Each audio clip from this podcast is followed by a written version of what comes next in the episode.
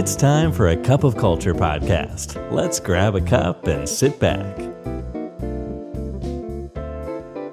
ได้เวลาจิบกาแฟคุยกันเรื่องวัฒนธรรมองค์กรกับ a c u p of Culture เลยนะครับ สวัสดีครับคุณผู้ฟังครับ ขอต้อนรับคุณผู้ฟังเข้าสู่กาแฟแก้วที่ 390 กับผมบอลสุรัตน์โพธิประสานครับ วันนี้ในกาแฟแก้วนี้เราจั่วหัวไว้ว่าจาก Great Resignation มาถึง Quiet Quitting นะครับ ไอ้คำแรกเนี่ยคงไม่ต้องอธิบายอะไรกันมาก เพราะว่าทุกคนก็รู้อยู่แล้วนะครับ ปรากฏการอภิมหาการลาออกนะครับ ซึ่งเกิดขึ้นอย่างหนักหน่วงในช่วงปีที่แล้ว ซึ่งเป็นช่วงที่โควิด -19 ได้ดำเนินมาถึงระยะหนึ่ง แต่ไอ้คำหลังนี่สิครับไอ้ quiet quitting เนี่ยมันคืออะไรนะครับ แล้วมันสำคัญยังไงทำไมเราต้องเอาเรื่องนี้มาพูดคุยกัน ย้อนไปที่ความหมายของ great resignation ก่อนนะครับ ตอนนี้จริง ๆ แล้วควันก็ยังไม่จางเลยนะฮะ แต่เริ่มที่จะเบาบางลงแล้ว คนอาจจะอยากจะกอดเก้าอี้ของตัวเองมากขึ้นแล้ว เพราะว่าเศรษฐกิจไม่ค่อยดีนะครับ หลาย ๆ ที่ก็เรื่อง lay off พนักงงาน หรือในขณะเดียวกันเนี่ย การ move การย้ายก็อาจจะมาถึงในจุดที่เราได้งานที่เหมาะสม มันก็เลยเริ่มที่จะนิ่งขึ้นมาบ้างนะครับ สาเหตุสำคัญของ Great Resignation เลยเนี่ย มันเกิดจากการที่เมื่อโควิด -19 มาดำเนินมาถึงจุดหนึ่งนะครับ แล้ว คนเริ่มที่จะคุ้นเคยกับการทำงานอยู่ที่บ้าน ซึ่งในตลอดชีวิตตัวเองเนี่ยมันไม่เคยมีช่วงเวลาไหนเลยที่เราจะได้อยู่กับตัวเอง อยู่กับครอบครัว แล้วได้คิดได้มองเห็นอนาคตมากขึ้นทำให้มุมมองที่มีต่อชีวิตเปลี่ยนไปนะครับ คนก็เลยอยากจะมองหาสิ่งใหม่ ๆ หรือในขณะเดียวกันหลาย ๆ องค์กรก็เริ่มที่จะกลับไปสู่ที่ทำงานกันในช่วงปีที่แล้วนะครับ แบบไฮบริดดูไหมฮะ โดยเฉพาะในประเทศตะวันตกเนี่ยเขาเริ่มกลับไปกันพักใหญ่ละนี่มันก็ไม่ใช่ทุกที่แหละครับ ที่จะ flexible กับพนักงงานมากพอที่จะมีไฮบริดเอยหรือจะอนุญาตให้พนักงงานทำงานจากที่บ้านได้นะครับ เหมือนในช่วงโควิดนั้นมันก็มีหลาย ๆ คนก็พยายามมองหางานที่ตัวเองสามารถที่จะใช้ชีวิตใกล้เคียงกับช่วงโควิดได้ อย่างนี้เป็นต้นครับ อีกสาเหตุหนึ่งก็เป็นไปได้ครับว่าในช่วงโควิด -19 เนี่ยหลาย ๆ คนเนี่ยทำงานหนักขึ้นนะครับ เพื่อจะเมนเทนผลลัพธ์ให้ได้เท่าเดิม เพราะมันมีความจำกัดต่างๆ มากมายไปหมด แต่ว่า KPI เอง ความคาดหวังจากองค์กรที่มีตัวเราเนี่ยมันไม่ได้ลดน้อยถอยลงนะในช่วงโควิดนั้นคนต้องทำงานมากขึ้น นานขึ้น การประชุมออนไลน์อะไรต่างๆ ก็เหมือนสะดวกขึ้นนะครับ ไม่ค่อยเดินไม่ต้องเดินทางมาก แต่จริง ๆ แล้ว มันประชุมแบบ back to back เลยนะครับ ทั้งวันเลยบางคนเนี่ยหกเจ็ดมิ팅ต่อวันเลย ซึ่งถ้าเป็นในช่วงการทำงานปกติเนี่ย วันหนึ่งสามสี่มิ팅ก็ถือว่าอ้วมอรไทยแล้วนะฮะแต่นี่คือมันเข้าผ่านจอครับ เพราะฉะนั้นเนี่ยออกอันนึงไปเข้าอีกอันนึงแบบไร้รอยต่อเลย ต้องพูดแบบนี้นะฮะนั้นแน่นอนครับ burnout จึงเป็น buzzword ที่เกิดขึ้นในช่วงที่ผ่านมามาก ๆ เลยนะครับคำว่า work life balance กลับมาอีกแล้วครับ หลังจากที่หายไปนานนะฮะซึ่งนั่นก็เป็นที่มาที่ไปของ great resignation นี่ไอ้คำหลังไอ้คำว่า quiet quitting คืออะไร อย่างที่บอกครับพอคนเริ่มกลับมาสู่ชีวิตปกติมากยิ่งขึ้นแล้วเนี่ยแล้วในขณะเดียวกันมาเจอสภาพเศรษฐกิจนะครับ ที่ตัวเองไม่มีทางเลือกมากนัก ก็อาจจะต้องเลือกที่จะทำงานในที่เดิมต่อไปนะครับ มันก็เลยมี movement อันใหม่เกิดขึ้น ซึ่งไอ้ movement เนี้ยมันเกิดจาก TikTok อันหนึ่งนะครับ ความยาวแค่ 17 วินาทีเองนะครับ แต่ว่าเพียงเวลาสั้นๆ TikTok นี้เนี่ยจนถึงปัจจุบันนี้นะครับ ซึ่งจริงแล้วออกมาไม่กี่วันนี่เอง กับมียอดการกดไลค์ถึงเกือบเกือบห้าแสนเลยคำว่ากดไลค์แปลว่าอะไรแปลว่า คนเห็นด้วยไงนะครับ คนรู้สึกว่าสิ่งที่คนคนนี้ทำมันถูกต้อง แล้วก็สอดคล้องกับความคิดของตัวเองวิดีโอ TikTok อันนี้เนี่ยชื่อว่า Quiet Quitting ครับ จริงๆ ไม่มีอะไรเลยครับ ก็เป็นเป็นภาพวิดีโอนะครับที่คนกำลังนั่งอยู่เฉยๆ อยู่ริมสถานีรถไฟอะไรสักอย่างนะครับ แล้วบอกว่าตัวเองก็อยากจะทำงานแค่ งานตามบทบาทหน้าที่เท่านั้นเองนะครับ แล้วก็ไม่รู้ว่าจะต้องไปทำอะไรให้มากกว่านี้ หรือไปแสวงหาอะไรที่มันเกินไปกว่าหน้าที่ตัวเอง หรือการเติบโตในองค์กรไปทำไมอย่างนี้ก็มีความสุขดีแล้ว เพราะฉะนั้นใช่ครับคนอาจจะไม่ออกครับ แต่คนอาจจะค่อยๆ disengage ตัวเองออกจากงาน แล้วก็ไม่ได้ทุ่มเทอะไรให้กับงานละ การที่จะต้องมองว่า ตัวเองจะแสวงหาการเติบโตในองค์กร การทำงานหนัก การรับผิดชอบ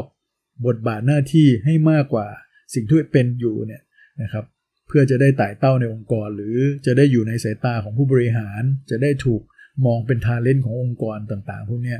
กับเป็นสิ่งที่คนกลุ่มหนึ่งอาจจะไม่ได้ให้ความสนใจนะครับนั้นแทนที่จะลาออกจากงาน ก็ลาออกจากความขยัน ลาออกจาก engagement ขององค์กรแทน แล้วก็มาอยู่เฉยๆ ซึ่งบางทีอาจจะไม่ใช่แค่ work life balance นะครับ work life balance มันอาจจะหมายถึงสร้างสมดุลระหว่าง 2 อย่าง แต่คราวนี้กลายเป็นว่าเขาอาจจะให้ความสำคัญกับ life มากกว่า work ด้วยซ้ำไป และคนกลุ่มนี้นะครับ ซึ่งแน่นอนครับก็จะเป็นกลุ่มของปลายปลายมิเลเนียลจนมาถึงกลุ่ม Gen Z เนี่ยเขาเริ่มที่จะมีความสนใจหลาย ๆ อย่างถูกไหมฮะเขาเอ่อมี exposure กับ โซเชียลมีเดีย exposure กับกิจกรรม เยอะแยะมากมายหลากหลาย เขามีโอกาสครับที่จะเอาเวลาตรงนั้นไปแข่งกับเรื่องอื่นๆ ที่เขาสนใจมากขึ้น แล้วก็เข้าถึงได้ง่าย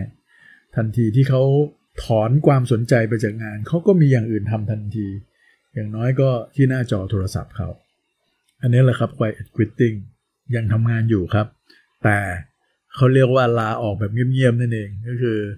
ถอนสมอจากการที่ผูกพันหรือให้ความสำคัญกับงาน ซึ่งในมุมของผู้บริหารหลายๆคนผมก็เชื่อว่าก็อาจจะไม่เข้าใจว่า เอ๊ะทำไปทำไม ในเมื่อคุณทำไป คุณก็รู้อยู่แล้วว่ามันไม่มีมันไม่ดีต่อตัวคุณเองนะครับ คุณก็อาจจะไม่ได้เติบโต คุณก็อาจจะไม่ได้ขยับขยายทั้งในเชิงของรายได้ ไม่ได้ขยับขยายในเชิงของออตำแหน่งต่างๆ แต่ดูเหมือนกับว่ามีคน